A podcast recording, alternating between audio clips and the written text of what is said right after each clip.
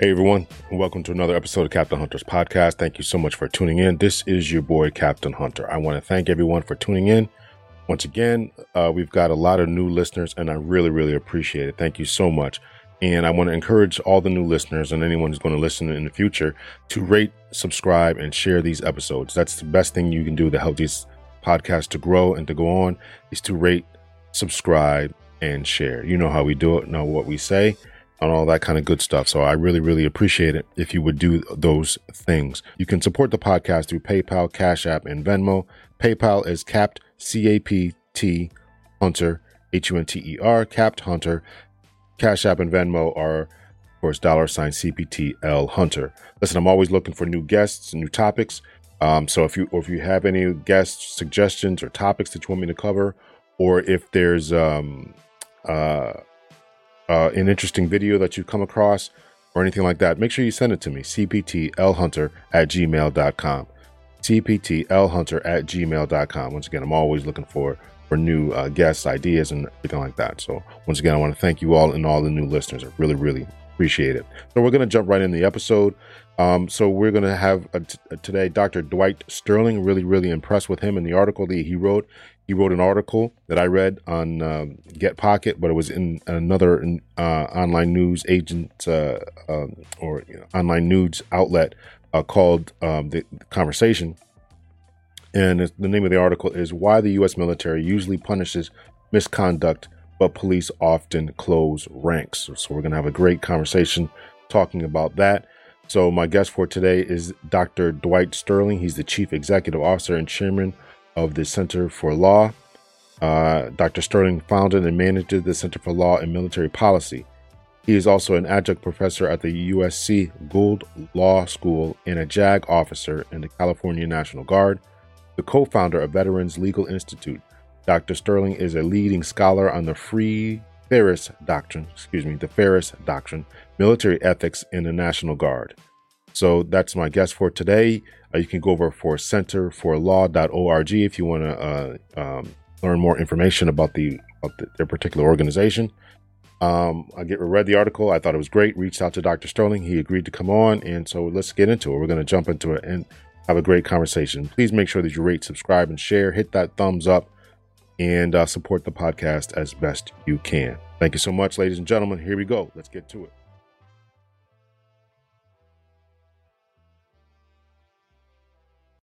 So, so we can just kick off. So, um, Yeah. thanks again for. I'm here with Dr. Dwight Sterling, and I'm really impressed with you. Uh, and I want you to uh, kind of tell the audience about yourself, and if you would, for us, please. Yeah, thank you. Thank you, Captain. It's great to be here. I uh, do a number of things. Um, I teach law up at uh, uh, a USC law school where I specialize in military law. I'm also a part um, of the Army National Guard as a JAG officer. I work as a major. Been in the Guard now for about you know, two decades. And then uh, I run a nonprofit called the Center for Law that seeks to make um, um, uh, uh, changes in the policy of military law for the protection of our service members. Um, and so I have those you know, three aspects of, of my life uh, and uh, kind of have a you know, foot in each of those worlds. Very nice, very nice. Uh, so the way that we I came across uh, you uh, is I was kind of googling around, searching for stuff to to uh, to read, and because I'm kind of uh, glutton for punishment like that, and somehow I came across your work here, uh, uh, the article why the U.S. military usually punishes misconduct, but police often close ranks. I thought that this was a phenomenal article uh, that uh, that you wrote. Uh, you originally wrote it, wrote it uh, published the piece back in uh, 2019, um, and you wrote it in for the conversation. And so, uh, you know, what caused you to write that particular article? Well, it was because of the events of, of the SEAL case uh, involving the SEAL uh, uh, named um, you know, Gallagher, uh, you know Edward you know, Gallagher. You know, it was it was a famous case from the end of last year where uh, it, resulted in a trial, you know, court martial in terms of the military side, and uh, it's where the president, you know, got involved in that case. Um, and became you know a high profile thing you know, through the lens of politics and the result was that uh, the the defendant you know, Gallagher uh, was not um, convicted of the serious things that he was accused of doing. He was accused of murder, basically. He was accused of, you know, the murder of a of a young boy with, you know, with ISIS. Um, and, and his colleagues, uh, his peers, you know, SEALs, um, you know, saw this you know, misconduct or the allegations of misconduct, uh, you know, the murder, and other you know bad acts done by Gallagher, and they went up the chain of command and they reported it, um, and so they you know told the truth and took a chance uh, in you know coming forward and uh, went then went through the system on the on the military side to a court martial, you know, general court martial, you know, very very serious, where the result could have been you know life, you know, life in confinement, you know, life in the brig, and potentially could have been up to the death penalty. Um, but it was a case that again got into the headlines because in the midst of it, um, President Trump you know, tweeted, uh, you know, his support for the accused, you know, for Gallagher, for the soldier who was alleged to have done these, you know, terrible things. Um, and Gallagher went, you know, Fox News and did like a media blitz, but it's where the president got involved. Um, you know, basically saying that he, you know, thought that the, you know, the uh, uh, charges uh, were you know, exaggerated, uh, you know, even not true. Uh, he threw shade at the prosecutors. He threw shade at the chain of command, uh, you know, at the commanders who convened the court martial, and you know whatnot. And and so, as a result of that, at least this is the thinking. You know, those that sat on the jury, you know, no doubt were aware that their commander in chief was putting a thumb on the scale for the defendant and uh, you know attacking you know the work and um, um, uh, you know, the professionalism of, of the prosecutors. And so the way I see it and most folks see it is that had a big influence on you know on the outcome of that case. And so uh, you know, I've done a lot of work in the JAG Corps, uh, you know, as a trial attorney, as a prosecutor. And so this is a world that, you know, I've been in. Um, you know, I've done these trials. Uh, and um, just the thought, you know, is just kind of what kind of got me interested in it is just, you know, what would I have felt like if I were doing that trial and the commander in chief came out of nowhere, you know, tweeted about me, and, you know, by name. Um, and all of a sudden, I'm, you know, I've gone from a life of obscurity in the JAG Corps, you know, you know, relative obscurity, uh, to being, you know, being a being like a punchline uh, by the president. So that's what got me interested in it. And then I I looked, you know, I began to really get into that case, and I studied it, and I just. Um, I was so impressed that you know, these colleagues, you know, Gallagher, had the courage to you know, take that risk. Um, because as you know, here, Captain, the the idea or the you know um, or the prospect of uh, you know coming forward and reporting the misconduct of a colleague, it's a serious risk. You you know you are breaking a code there, if you will. You are going against, you, you know, you're going against your buddies. You're having the appearance of you know, disloyalty. Um, and so the fact that these guys you know, chose the good of the organization um, you know, over uh, their you know, you know personal feelings or loyalty toward you know, toward Gallagher, just really I found that to be so impressive and so you know it's just so um, um, uh, so powerful as an act of courage, and um, yet then despite that and the risk they took, it was like a worst case for those guys because uh, you know, the risk did not, if you will, pay off.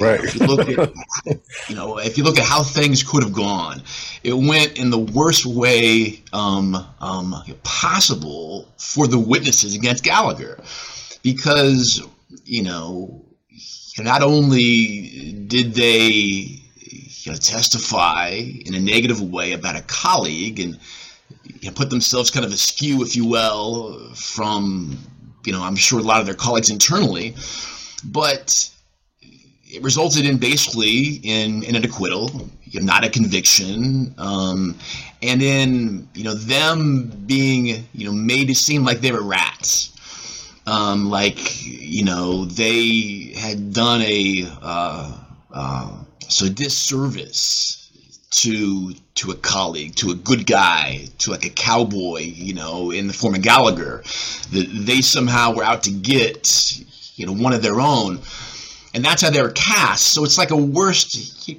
know, case from their perspective. And I just, you know, unlike uh, uh, you know personal level, I felt for those guys because of just the human you know, cost they went through. And so it was from that you know perspective here, Captain, that I, I got interested in this case. And so, you know, I began to think it through. I began to think, well, what are the ramifications of what happened in that case? What are going to be the second, third order um, um, you know, consequences of it?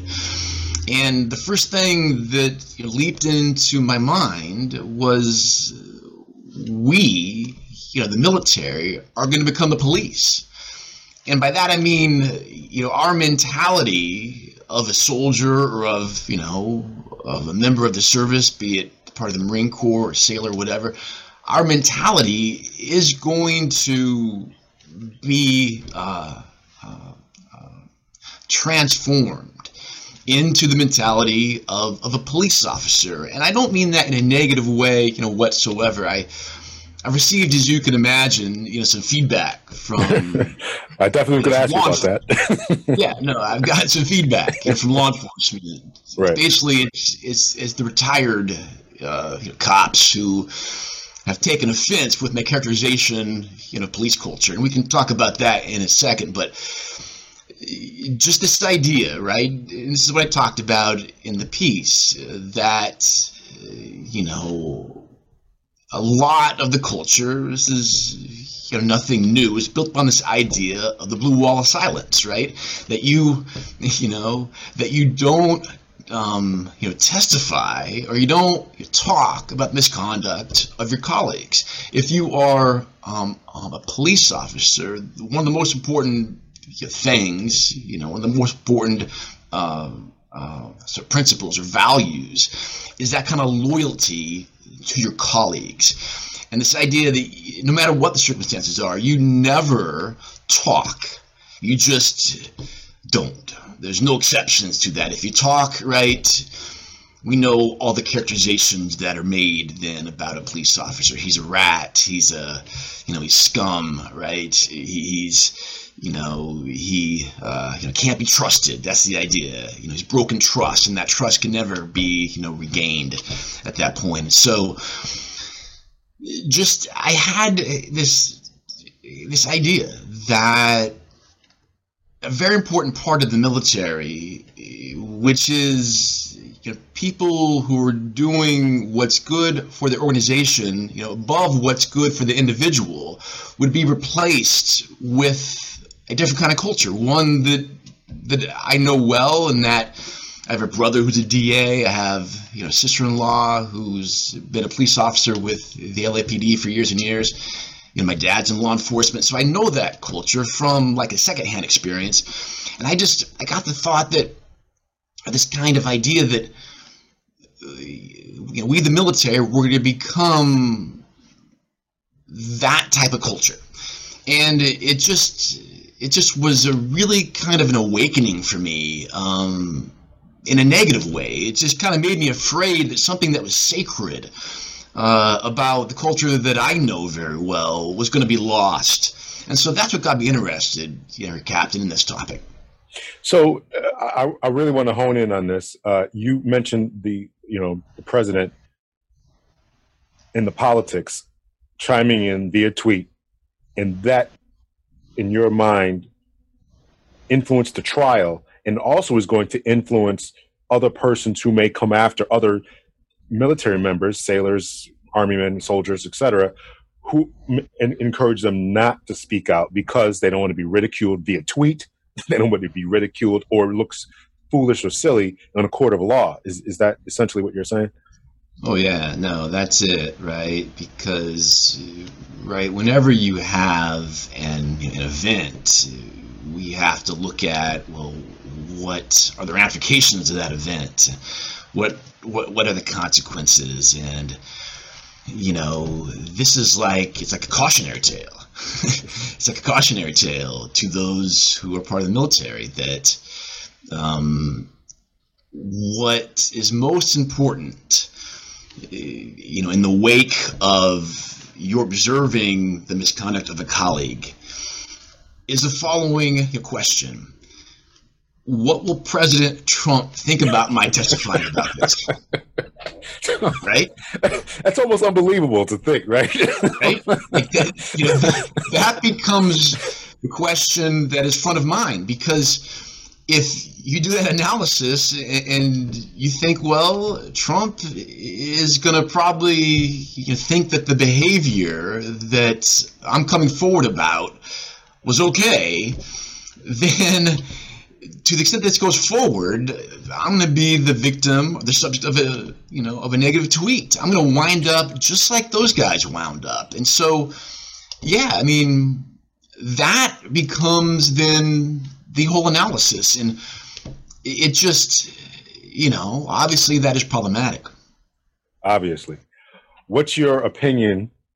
I'm sure I'm going to know this on uh, General Mad Dog Mattis's uh, uh, statements about the president and I don't want to turn this into completely bashing the president, no.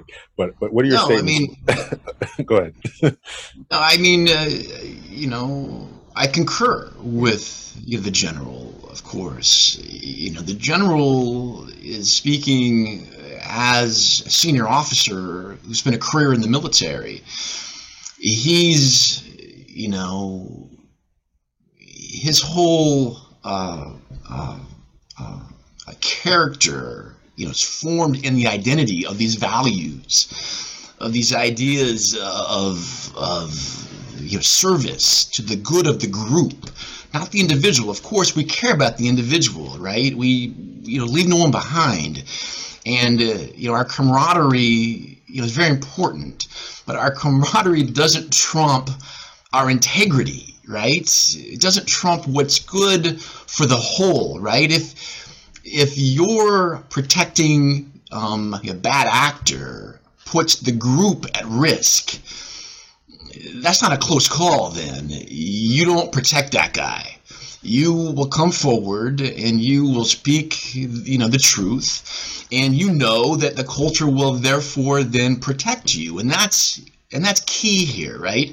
Is you know on the back end of your coming forward and being honest about what happened uh, and telling the truth about you know about about misconduct that a colleague engaged in, that you're not going to face you know reprisal, right? That you're not going to then you know lose your job or you know find yourself in the middle of the night being taken out of your bunk uh, in the dark, you know, beaten up, or all the other kinds of things that can happen in terms of reprisal.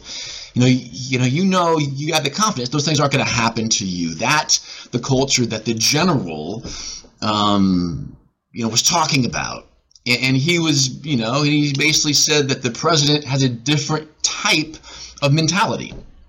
That you know, President Trump does not have the, you know, the mentality that is the product of the military. And so, yeah, I mean, I, you know, I just think that for a president to, you know, get involved in, you know, criminal case, going through the system, you know, military justice, you, you know, where the president, who again is the commander in chief, um, you know, is taking the side of the accused um, and not letting the case go forward to to to a fair trial, to you know, neutral uh, and just you know fair trial.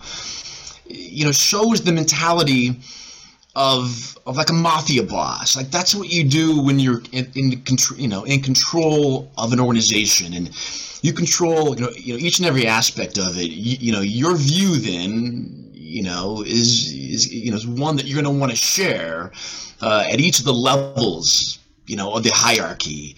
And so for Trump to you know, side with the accused and in doing so, you know, cut the legs out of the, of the Secretary of Defense and, and the Chairman of the Joint Chiefs and Secretary of the Army, or you know, it was in this case of the Navy, you know, who by the way, you know, who resigned in the wake of this, and then and then each of the general or each you know each of the admirals who are, you know, who who are below the Secretary of the Navy. It's, you know, he basically cut their legs out because he was saying, um, I don't care that you looked at this case. I, I, don't care that you think there's enough evidence to go forward to a general court martial. I don't care that you think that this should be a fair and impartial case. I, the president, I've done my own analysis, and I side with Gallagher. So I'm gonna you know, swoop down from the White House, you know, and uh, put myself in the middle of this case. Um, and side, you know, you know, side with Gallagher. So that a president would you know, do that just you know shows a mentality uh, of a person who is unfamiliar with you know with military culture. Um, you know, it's the first time in my knowledge, and I've talked to to, to a lot of JAGs as well. It's, it's it's the first time that I or you know or my colleagues you know, can recall a situation where a president you know, did this, where, you know, what we normally see here, Captain, right? When you have a commander who gets involved in a criminal trial, tapping in the military, it's always in one direction. It's always to get a conviction, you know, and that's really because of the following point. The person who makes the charging decision of whether to go forth uh, with you know charge of whether to go forth with a know, criminal case is not the JAG. It's not the lawyer. It's not me. It's the command.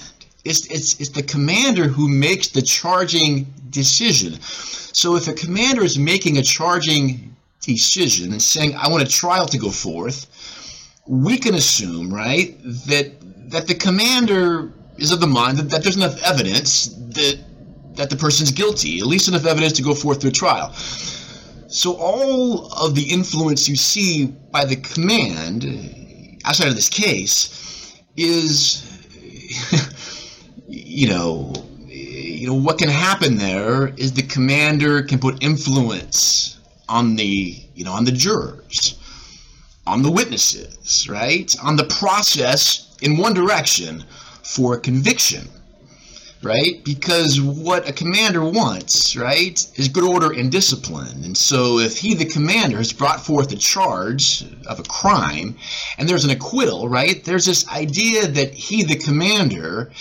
a, you was bad at analysis because he charged someone who was acquitted, so he can't look at his facts very well, can't look at the evidence very well, you know, or B, he's just lost control of his unit. And no commander wants to be seen as you know, having lost control of his units. So all the pressure that will occur, you know, in terms of the system, is in the direction of conviction. So this was very unusual here, Captain, because you had the president who was coming down in the opposite direction, on the side of acquittal, of you know, not guilty. So by doing that, he's cutting the legs out again of of the whole chain of command of all the military personnel who are charged with upholding good order and discipline.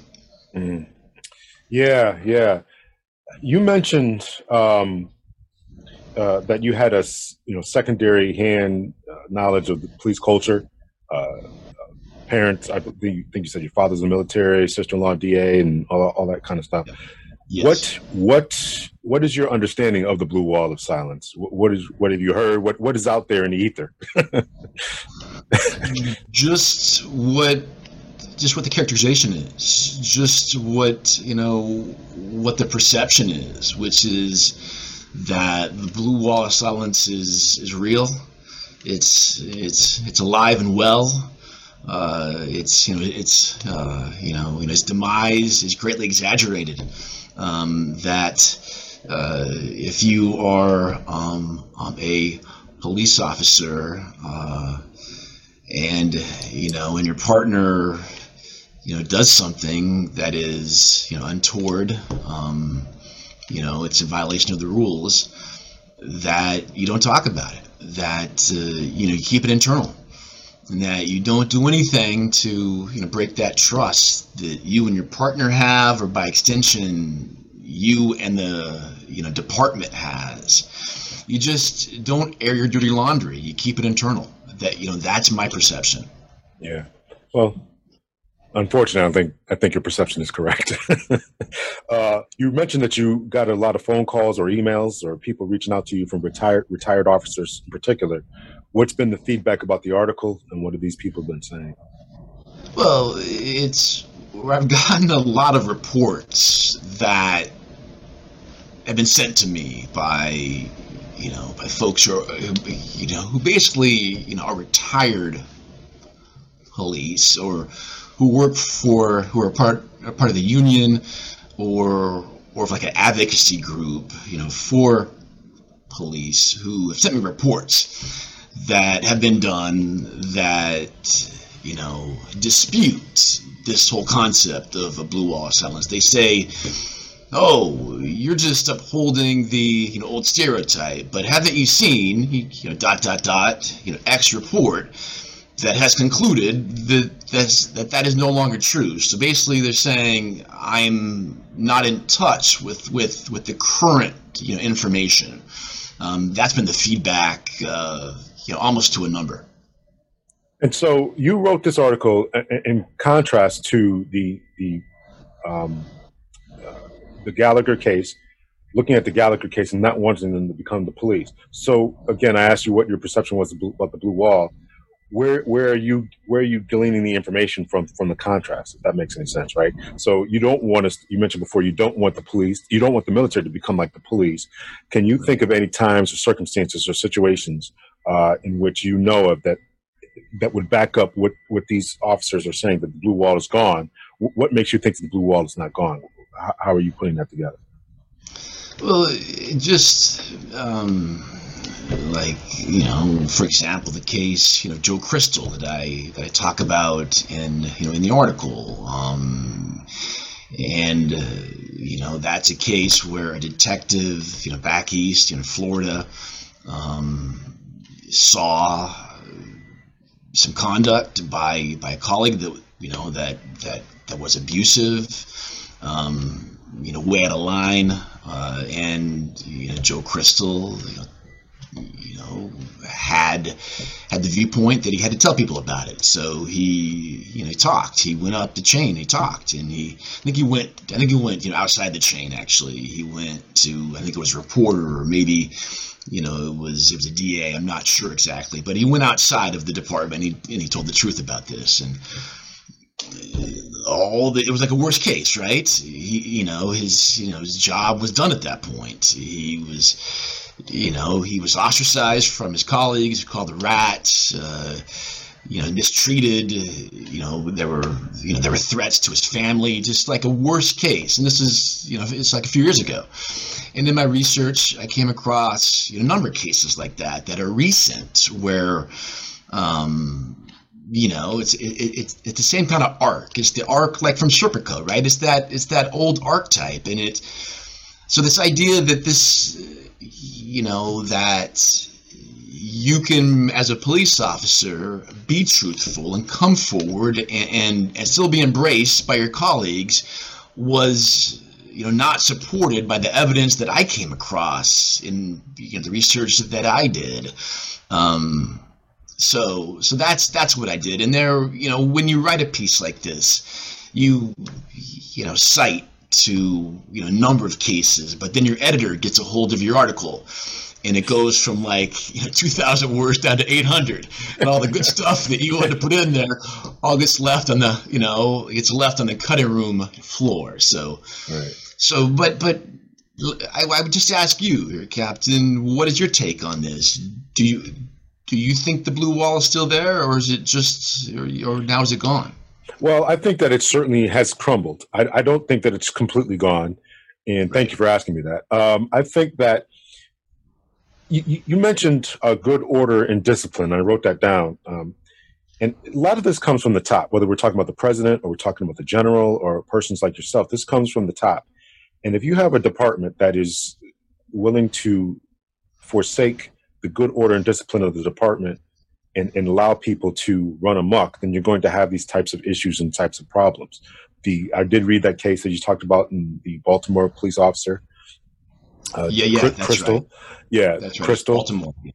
right. I did read about him, and um, listen, that's a sad, terrible case.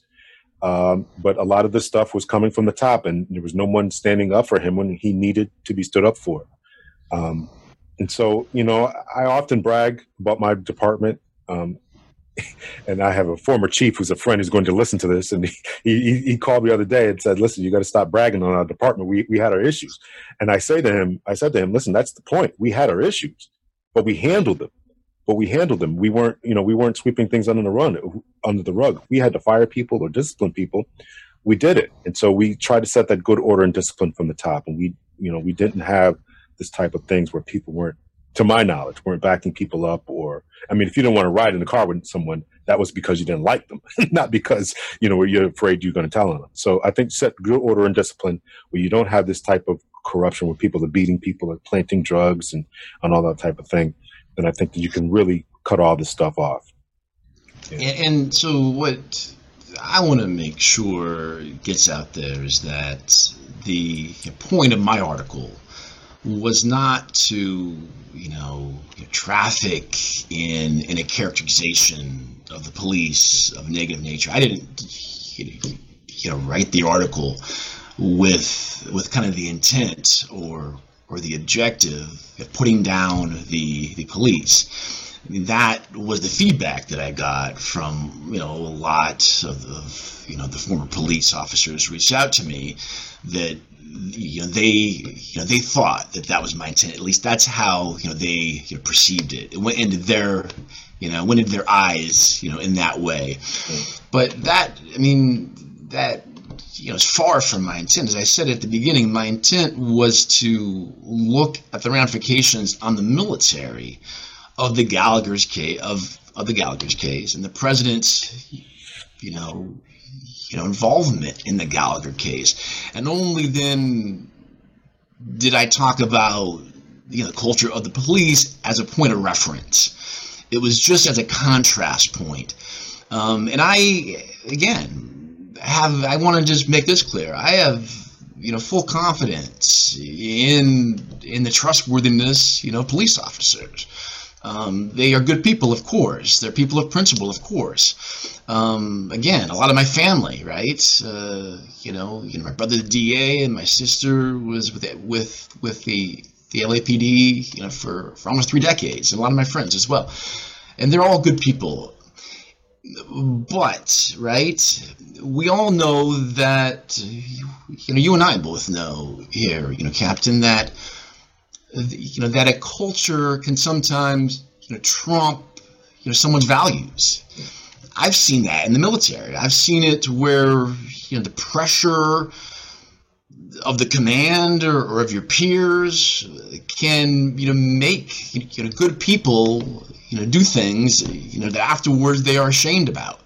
Um, you know, it can break you down when the culture is saying you know, don't talk, and your instinct is to talk, but you've seen examples of what happens to people who do talk, right? You know, you have to ask yourself, do I want to put, you know, do I want to continue to put um, um, uh, uh, so food on the table? Do I want to continue to get to have a paycheck and to support you know my wife and family? And and so when you're having to make um, a decision between what you think is the right thing and paying the consequence you know for that um, and just you know having an ethical kind of compromise uh, and not talking and then having things be able to to to continue you know as normal.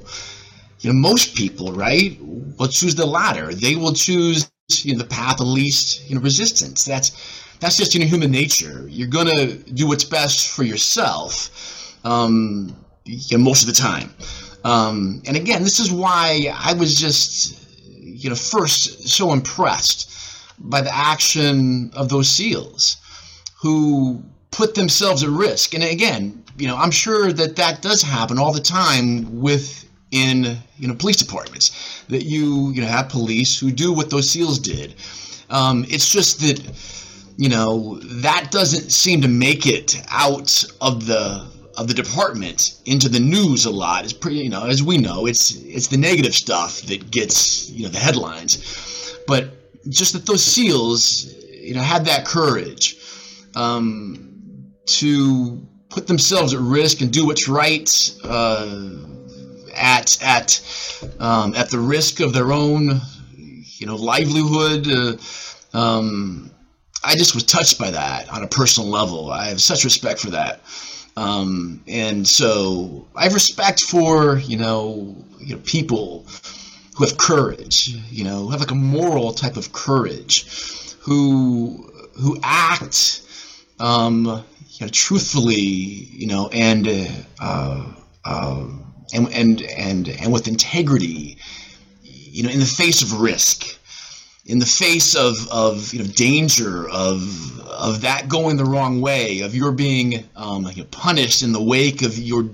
of your actions that you still go forward. That's just I mean what could be more impressive? What could be more you know, brave than that right? And so when that happens when I see people act that way it's just I'm just in awe of it. I like to think that there have been times in my life in which I've done that. And I like to think the most important thing that we can do, Captain, is look ourselves in the mirror at night um, and not be ashamed of, of, of what we've done and not be ashamed that we've acted, you know, you know, in a way that is in violation of our values. Um, but we both know that you know sometimes we do act in violation of our values and and and it and it you know and it will haunt us um, and so anyway, that's that's kind of how I see it.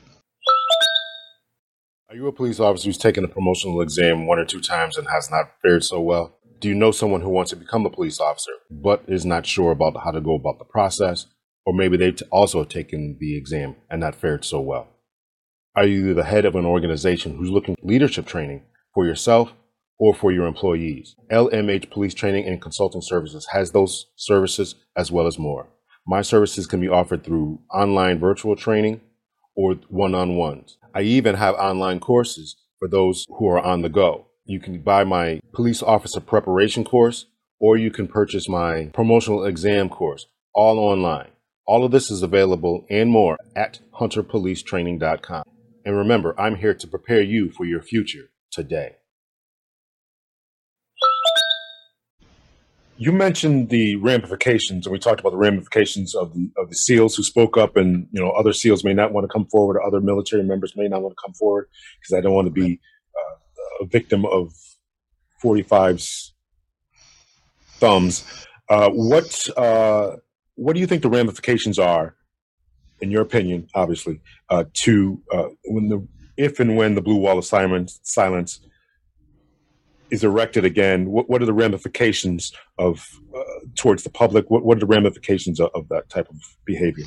Well, yeah, no, the if you have a culture where you know people in a department are not willing to be truthful about the misconduct of their colleagues, that will you know result in a in a department uh, which which is abusive to the public, right? I mean, there's no way around it, right? If you protect, you know, bad actors, you're going to get more bad action, right? Uh, you know, it's just that's just how that stuff works. You know, what you protect is what you are producing. Um, and so the results of the blue wall, of the protection, you know, of of uh, police officers who act in a wrongful manner, is that there's more of the wrongful conduct. Um, and so it will all result in uh, in a culture in a department that puts the, you know puts the public at risk. And if, of course, the department, you know, police are there for the protection of the public and for the safety and for the good order of you know of, of the city and of the community, then a culture which does not allow you know, truthfulness uh, is just it's it's it's one that that you know is less than ideal you know subpar you know suboptimal as they say. Um, and and so um, as I you know thought through what the consequences were going to be on the military side of the Gallagher case I, that's what I that's what I thought about. I thought we're now going to have um, you know culture within the military where the kind of stuff that you know Gallagher was accused of, you know, which was basically you know the the abuse of of the adversary, this you know young kid, um, you know, with ISIS. Uh, this is the story, at least. You know, you know Gallagher, you know, beat the hell out of him, and the kid eventually died. This was one of the bad acts, but it's we're gonna, you know, if I mean that's of course, you know, it's a law war violation, right? If we protect, uh, or if we, you know, if we quit, um, you know, individuals who are engaging in you know, law of war violations, we're going to have more law of war violations um, right? So it's the same concept. You will you know get more of what you are you know um, of what you are letting happen. However, right, we both know that if you hold people to account for the misconduct, you'll have less of that, right? Because people will see by example that this is what happens to you when you go with the reservation and so, what's the lesson to be learned? Don't go off the uh, reservation. So, um, I, so the, yes, I think if you have a blue wall, you get, you know, you put your public at risk. If you have, you know, green wall, if you will, within the military, you, you know, put people at risk who are up and down. You know, you, you will put the, you know, you'll put young kids at risk. You'll put your women at risk, right? You'll you know you'll put people at risk all up and down the you know, you know whole the whole um, um, you know, organization. So the SEALs who did report, uh, did, did, anything happen to them? Were they were they punished, reassigned, uh, ostracized? Anything happen to them? Well, that's the thing. We don't know, right? That information then doesn't get put into the papers. It doesn't get you know publicized you know, it's where, to the best of my knowledge, you know, those guys who did come forward haven't had any you know further contact with with the press, and I don't have access to them. You know, you know, SEAL culture. It's you know, it's very close. It's very tight. I'm sure. Uh, you know, it's hard to penetrate that, and unless you're a part of it, there's no way to access it. So, I have no you know, you know, I have no knowledge of whether they went back to their units and were punished or not. Um, I can only make the assumption that their lives are more difficult in the wake of their testimony than their lives were before their testimony. And that just comes from my from my common sense and from from my experience. Right. So we both don't know um, from your common sense and from your experience, do you think that if the president's tweets would have been in favor of those seals, do you think that they that their lives post them telling would be much better because the president would, would be in the corner. Yes. Yeah. Yeah. No. uh, yes, so this all yes. comes from the top. Yeah, it's just right. I mean, if you know, if if if this wouldn't have gone down the way that it did, you know, if you know President uh, Trump did not get involved in this case and put his thumb on on the scales for you know for Gallagher, if Trump just would have been in the White House, you know, you know doing his job and, and letting this case go forward, then what would have happened is it would have gone to a trial and evidence would be placed, uh, you know, in front of the jury, and they'd go back in, you know, in the jury room and and, um, and deliberate and come out with you know with a verdict and and it all would have been done you know quiet in a in a manner which the public didn't have access to and and and the and the seals who who testified would have gone back to the units, you know, lived their lives in a normal way. Um, you know, and that's even if there would have been, you know, if it would have come down in the same way. If there was an acquittal, you know, still, uh, you know, as long as you're not made an example out of by a senior official as someone who did the wrong thing, then they would have been fine. Um, but it was the humiliation by the president that you know changed the whole dynamic there and you know now you know if you will not only were they disloyal eh, as far as the the whole perception by their colleagues but they were disloyal and humiliated just for good measure so i just can't think that their experience is the same as it was now. Absolutely. Absolutely.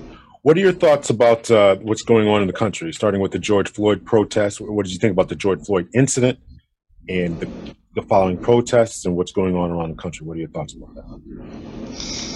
Yeah, I think we're in need of this, you know, conversation that we're having right now. I think I think it's long overdue. Uh, the, you know, uh, the idea that um, there's, you know, you know, implicit uh, uh, racism is one that I think I think is true. I think it's I think it's true. I think when you know, uh, I just I've seen it in the military. Um, I've seen it in my experience in life that if you have a bunch of you know, white men who are in control of of the levers of power, that that's going to you know be demonstrated that that that you know, you know power is going to be used you know sometimes in a way that you know, is negative for you know, African Americans and for minorities and for women for that matter. Um, I'm a you know big believer that the way you change that is you you know have uh, uh, you know you know more diversity at the top. I'm of the mind that's the only way that you that you will change it is to you know have diversity at the level of leadership. Um, you look at the military. You know, it's still you know, it's largely you know it's white men who you know who run things at, at that senior level. Um, in in you know in the police force is much the same. There you know are some you know of the senior African Americans who are at the top, you know, like yourself, um, but you know not as many as there should be in my mind. And and until we sort of you know have a change in our composition there and have more of a diversity within a you know w- w- within our C-suite at that top level, you're going to have you know incidents you know, like this. Um, and so I'm I'm you know I'm happy to see that that there's outrage about it. You know, it's badly overdue. Uh, that people say you know no more, um, and we need change. And so that's you know it's kind of a reckoning that is long overdue Um, it's a difficult, as we know, it's a difficult topic because everyone will come at it from their own perspective and their own kind of you know viewpoint. Um, you know, white men will be defensive. You know, you know, African Americans will will be accusatory, and it you know it's hard to have a dialogue in that kind of context because they're different you know, points of view. But we need to have this. You know, we need we, we need to have this kind of dialogue and this kind of you know and this kind of reckoning, and we need to you know go forward as a country and mend these wounds. Um, we just saw it again in Wisconsin, right? The whole thing kind of happened again in a different form. Um, you know, and people are asking, you know, how much more of this? So, so anyway, I, I come down just from the view or from the point of view that, um, you know, we need a society that is more just uh, and principled um, and equal. And, and the way to do that is not through, you know, changing policies at the department, you know, making new rules. It's having more diversity at the senior level. That's my view on it. Hmm. I was going to ask you, you know, about the, the military. Uh, you talked about military code of ethics and honor, and um, and of course the police have that. Uh, every police will have uh, you know the code of ethics and morals and uh, a motto and everything like that. Um, I was going to ask you how do we change that to get more in line with the military?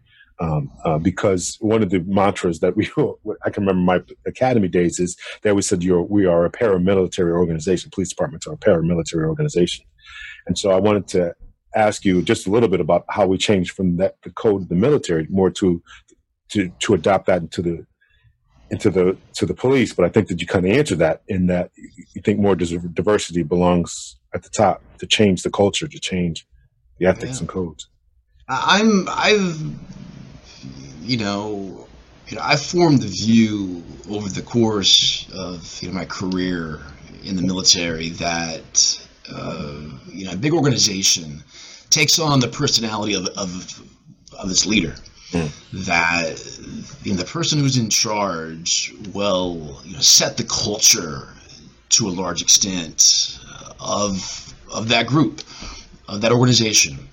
Um, we look to that you know, leader because in the military, right, and I'm sure this is also true in the police, it's where, like, I work as a major. Um, each year I get an evaluation that is very important for my career.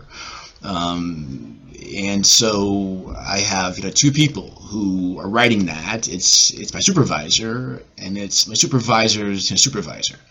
So for me, it's a colonel. Well, it's usually yeah, usually it's a colonel who's my supervisor and then a general, or sometimes it'll be like a colonel and a colonel, one of like a higher you know you know type of level. But but it's where I then, you know, motivated to ensure that I'm doing what they want me to do because they're writing, you know, my evaluation. And if I have to decide, you know, how to resolve um, a dilemma of like a moral nature, I'll ask myself, right, just kind of implicitly, you, know, how will my raters, you know, how will my supervisors, you know, view what I'm about to do? Because they're writing my review each year, and that's going to determine whether I make the next, you know, rank or not. And that's that's the attitude that is built in to the military. But then, right, you know, who's their raters? So if you go up the chain, right, you know, you know, their raters or this, you know, or their supervisors, you know, they're the generals who are in charge of the Army National Guard. And so it goes back to the person on top, and everyone is asking themselves as they look up that chain, what are the values of the leader? Because they all go right back up to that person. And if that person's you know values are narrow, you know, prejudiced or you know old-fashioned, uh, kind of bigoted, um, even in like a way that is implicit, that you know, subconscious, that's going to feed into that system um, because everyone will be having to judge themselves against you know those values. And so I'm just of the mind that you change an organization by you know having senior leaders who are the examples? Who you know? Who are the models? Um, and that then will set the culture for the group. That, that's how I see it. I, I could not agree more. Thank you so much for coming on the podcast. I really, really appreciate it. You have any other articles coming up that we need to all prepare ourselves for that are going to piss off the military or, or piss off the police or politicians? yeah, not right now, but and when I do, I will let you know, Captain. Okay. I promise. Okay, I appreciate no, it. No, you know, it's been a pleasure. Thank you for this. No, thank you. I certainly appreciate it. Um, I wish you the best and uh, stay safe, wear your mask, and all that kind of good stuff. okay, okay, Captain. Thank you